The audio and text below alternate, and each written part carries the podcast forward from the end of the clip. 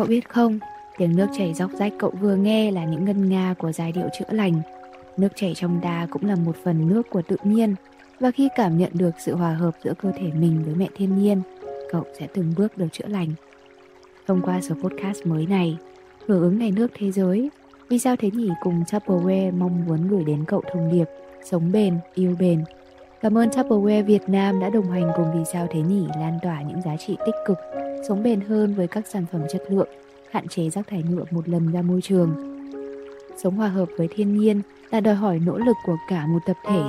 Vậy nên mong rằng chúng ta sẽ cùng nhau thay đổi thói quen, sống bền mỗi ngày, tích nhỏ thành lớn và giúp trái đất thêm bền vững. Còn bây giờ hãy cùng Vì sao thế nhỉ bắt đầu tập podcast số này nhé.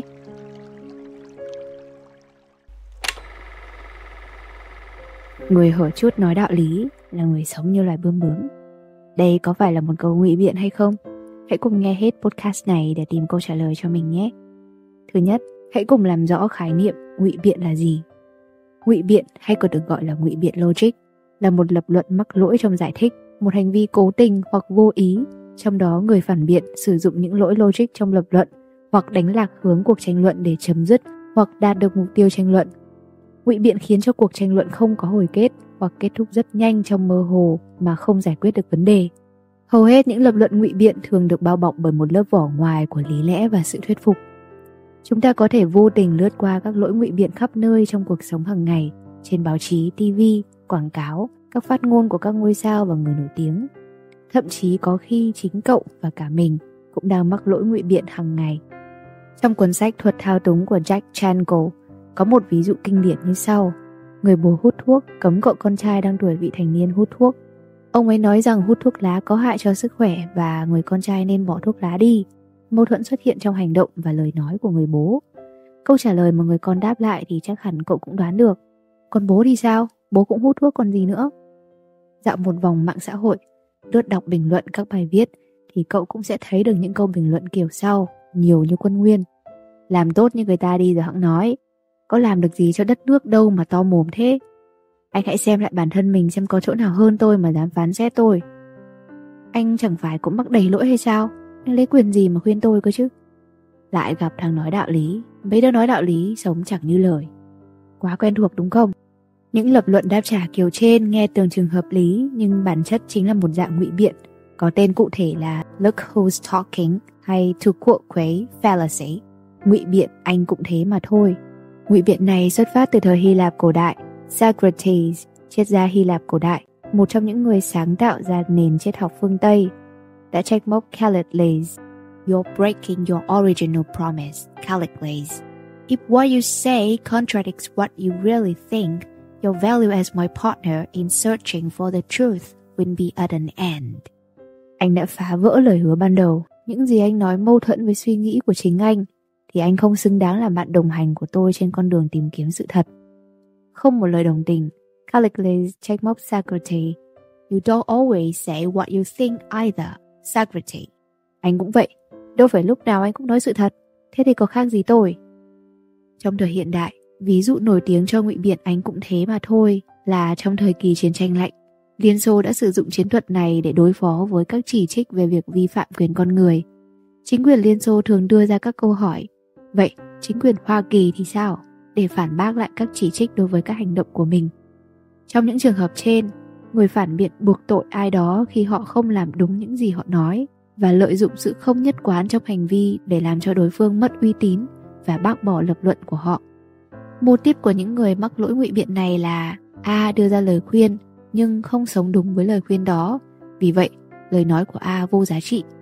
Đây là một dạng ngụy biện phi hình thức informal fallacy, một biến thể của công kích cá nhân ad hominem. Kiểu lập luận này hướng đến phủ nhận lập luận của người đối thoại bằng cách cho rằng hành vi của họ không tương thích với kết luận. Đã làm được đâu mà đi chê người khác. Những câu nói như vậy nhằm mục đích bới móc ra những điều chưa tốt của đối phương, những điều họ chưa bằng người này, không giỏi bằng người kia, để khiến cho họ trùn bước và không dám tiếp tục cuộc tranh luận.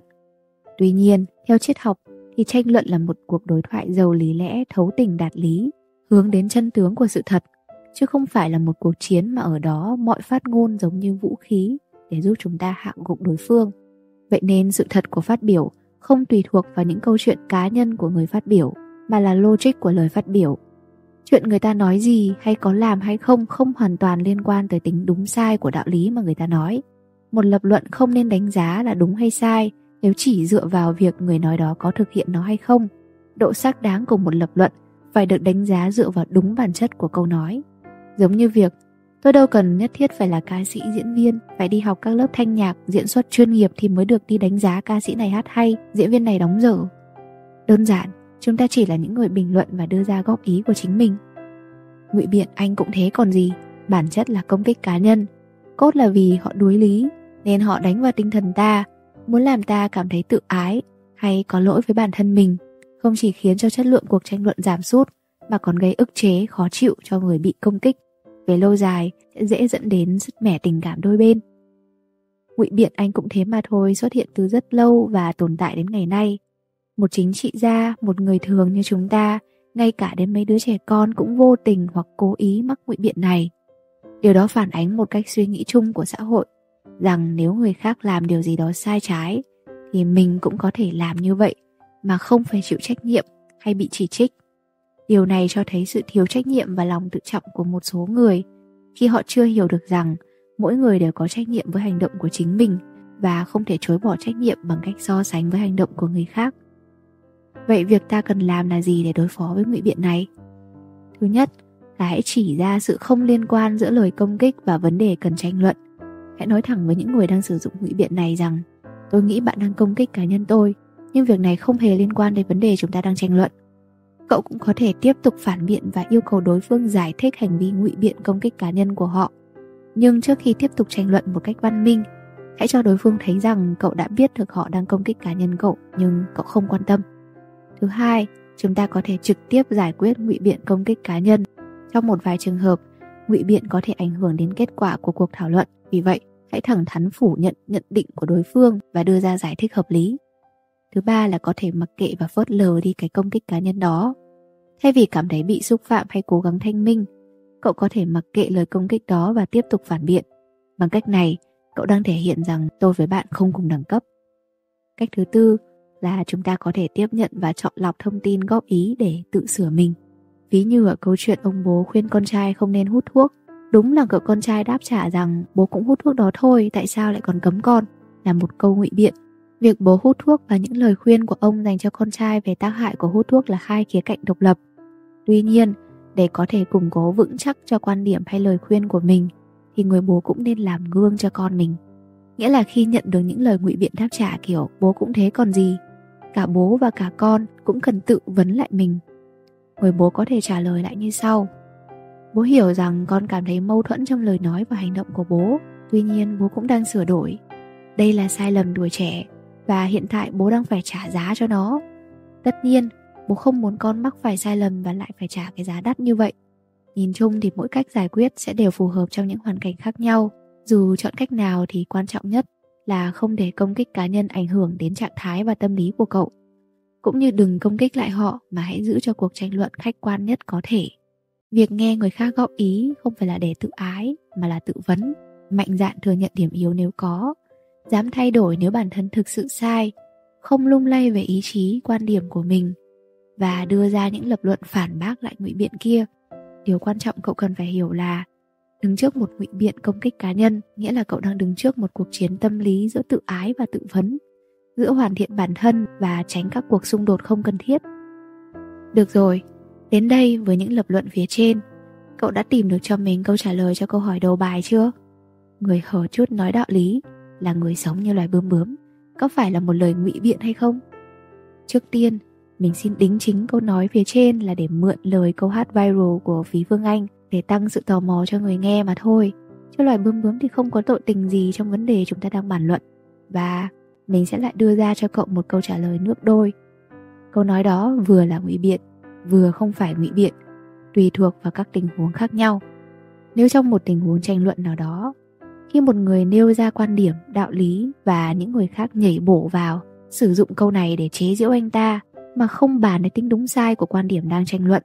Chỉ đơn thuần là dùng câu này để chuyển hướng sự chú ý của đối phương khỏi vấn đề đang tranh luận. Hạ bệ đối phương thì có thể coi đó chính là một dạng ngụy biện thuộc khô quế ngụy biện anh cũng thế thôi một quan điểm quy chụp tệ cái là câu nói này đang dần trở thành câu cửa miệng của nhiều người. Thành phong trào, thành trào lưu của dân mạng và bị lạm dụng một cách tràn lan. Tuy nhiên, cũng có những trường hợp mà cậu có thể dùng câu, bạn nói thì hay nhưng lại sống không như lời mà không mắc bất cứ một lỗi ngụy biện nào, khi chỉ trích đích danh người nói đạo lý là đạo đức giả. Khi người nói vừa khuyên nhủ đạo lý xong, thì ngay sau đó họ lại có những hành vi trái với lời họ nói, hoặc không thực hiện đúng với lời khuyên mà họ vừa đưa cho người khác ví dụ, vì sao thế nhỉ khuyên thính giả rằng phải yêu bản thân, phải mở lòng, đừng sân si, không được giận ca chém thớt, chút giận lên người yếu thế.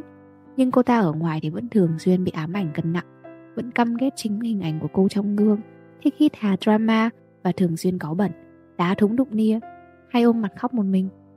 Sau mỗi tập podcast của cô ta, cậu thường nghĩ đôi điều rằng, tôi thừa nhận những quan điểm và lập luận của cậu, nhưng cậu lại hành động đi ngược lại với nó lập luận của cậu sẽ thuyết phục hơn nếu cậu cũng thực hiện được điều đó. Lúc này, cậu không chối bỏ lập luận về việc sống tích cực của vì sao thế nhỉ, mà chỉ đưa ra hành động được xem là đạo đức giả của cô ta. Vậy sẽ không có lỗi ngụy biện nào mắc phải ở đây. Và khi vì sao thế nhỉ nghe được những lời này, việc cô ta làm chính là tự vấn lại bản thân và thay đổi. Mình cũng suy nghĩ khá nhiều về chủ đề cho tập podcast này. Thực ra thì mình đã từng nghĩ đến nó và đã có một tập tự khịa lại chính mình vì đúng là mình chưa thực hiện được những điều mình đã nói sau đó thì mình đã nói giảm nói tránh và sửa lại tiêu đề cho tập podcast đó và nó có tên là vì sao ta khuyên người nhưng lại không thể khuyên mình về nghịch lý Solomon. Tập đó cũng khá nhẹ nhàng, lập luận thì cũng chưa đập thẳng vào vấn đề trọng tâm, nhưng đây cũng là một dấu mốc cho chính mình. Mình đã dám tự vấn lại bản thân mình. Mình sẽ coi vì sao thế nhỉ là một tấm gương để soi chiếu những hành vi của chính mình, để tự nhắc nhở bản thân. Chắc hẳn sẽ còn nhiều lần mắc lỗi, nhưng cảm ơn các cậu rất nhiều vì đã góp ý chân thành. Suy cho cùng thì cậu mới là người quyết định những triết lý, lời khuyên mà những cuốn sách self-help, những tư tưởng nho giáo, Phật giáo mà người ta vẫn ra giả mỗi ngày không hoàn toàn đúng và cũng chẳng hoàn toàn sai. Chỉ có phù hợp và phù hợp cũng còn tùy thời điểm. Mình nghe rồi mình nhìn lại chính mình. Cái gì hay thì mình có thể chia sẻ quan điểm với nhau để cùng học hỏi, chứ không áp đặt và lên mặt khuyên răn người khác. Xin đừng mượn lời của nhà thơ Nguyễn Quang Hưng để khép lại tập podcast lần này. Ta hay chê cuộc đời méo mó, sao ta không tròn ngay tự trong tâm nghe thì cũng có mùi đạo lý đúng không nhưng như mình đã nói thấy hay thấy phù hợp thì chúng mình có thể chia sẻ với nhau để cùng thảo luận vậy nha tạm biệt các cậu và hẹn gặp lại trong những tập podcast tiếp theo của vì sao thế nhỉ nhé